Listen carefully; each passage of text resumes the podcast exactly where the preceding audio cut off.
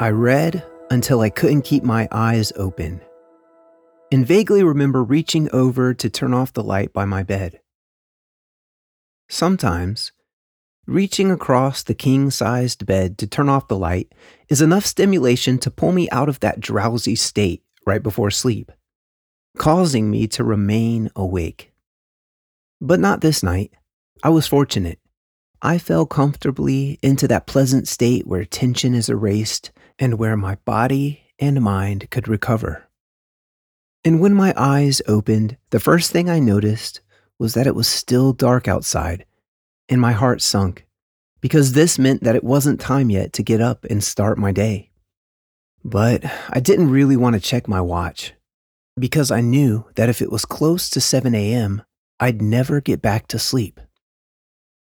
When you have trouble sleeping, the act of checking the time may initiate a series of troubling mind games. Because if I wake up too close to when my alarm is set to go off, I get concerned about whether or not 30 minutes of sleep is even possible.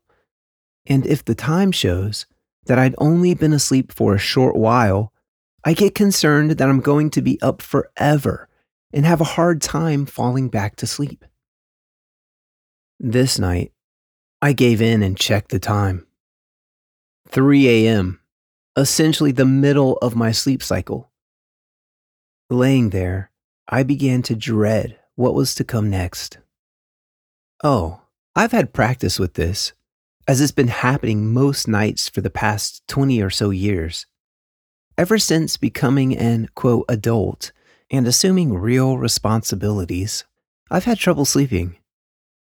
Over the years when this happened, when I'd wake up in the middle of the night, I'd anticipate laying back down, closing my eyes, and then engaging in a difficult and exhausting wrestling match with my thoughts. I may not have had a particularly stressful day at work, but that didn't mean I wouldn't find something to obsess about. If it wasn't work, I'd start worrying about my health. And in that vulnerable state of tiredness, Issues that were manageable during the day would become behemoths behind my closed eyelids.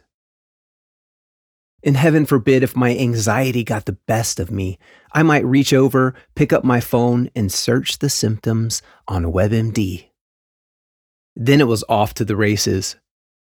But before falling into a full blown panic attack, I generally got up. The time was probably 4:30, maybe 5 a.m.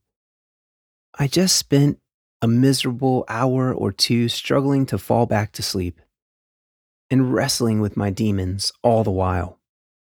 At that point, I'd go ahead and start my day, get the coffee or tea started, sit down at my computer, and start banging away at the next item on my to do list. After two or three days of this cycle, I generally have one decent night's sleep, the exhaustion finally catching up to me, forcing my body to shut down and recharge. Over the years, I tried many different tactics and methods to deal with my struggle with sleep. And my goal right now is to simply lay those out for you, letting you know what's worked for me. Unfortunately, I can't say that every night is peaceful and easy, but after almost 20 years of struggling, things are better. My methods may work for you, or simply provide some ideas that could help. If nothing else, I hope that if you are struggling with sleep, you will at least feel some peace and connection knowing that you are not alone. There are many of us in this boat, and for me, the solidarity I experience from that knowing helps. The first thing I focused on when I was trying to get a handle on my sleeping issues was to make sure that I was tired at the end of the day. With that in mind, I didn't force myself to try to go to sleep at an early hour if I wasn't tired. And I tried my best to do physical activity that would tire my body out during the day. Then I focused on reducing the amount of stimulation before sleep. I stopped checking social media or reading news before bed.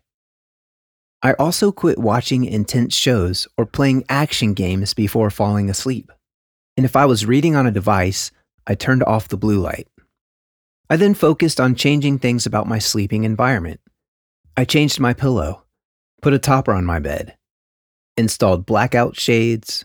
I made sure that I was hydrated. I also tried melatonin and CBD, which seemed to help me fall asleep but not stay asleep. I'm happy to let you know that many of these changes helped, but I still found myself regularly waking up, wrestling with my thoughts, and struggling to fall back to sleep. That noisy mind bothered me most. And then, through trial and error, finally, I found something that helped with that. It was simply adding a distraction into the equation. Reading a novel or a book before bed has always helped me wind down, as long as it's not too intense. But I found when trying to access that same distraction in the middle of the night, there was too much stimulation with a light on or my device on and my eyes open. So I turned to a distraction that was aural based. I listened. I first tried music, but it wasn't distracting enough. I tried sleep meditations, which helped, but sometimes brought a hyperfocus to the issue. Eventually, I found the audiobooks worked best for me. I had to learn to be comfortable with something in my ears and I had to make sure that the books were interesting but not overly stimulating. But with the aforementioned changes and the aural distraction, I find now I'm in a better place than I have been in years. To recap, here are the changes I have found most beneficial for me. I try to make sure that I'm tired at the end of the day, and I don't focus on getting to bed at a rigid time. I sleep in a dark, comfortable environment and make sure that I'm not overly stimulated before sleep. I might read a little without blue light, but then I put my earbuds in and listen. Most nights, these things help. But in full disclosure, sweet sleep is still something that I work on daily. So, as you consider your own struggle with sleep, maybe something I've said has resonated with you. Maybe there's a new trick here for you to try. Regardless, I know that many, many, many of us struggle with sleep, and finding your way to that peaceful rest will be a unique and individual journey. But I imagine your journey has some similarities to mine.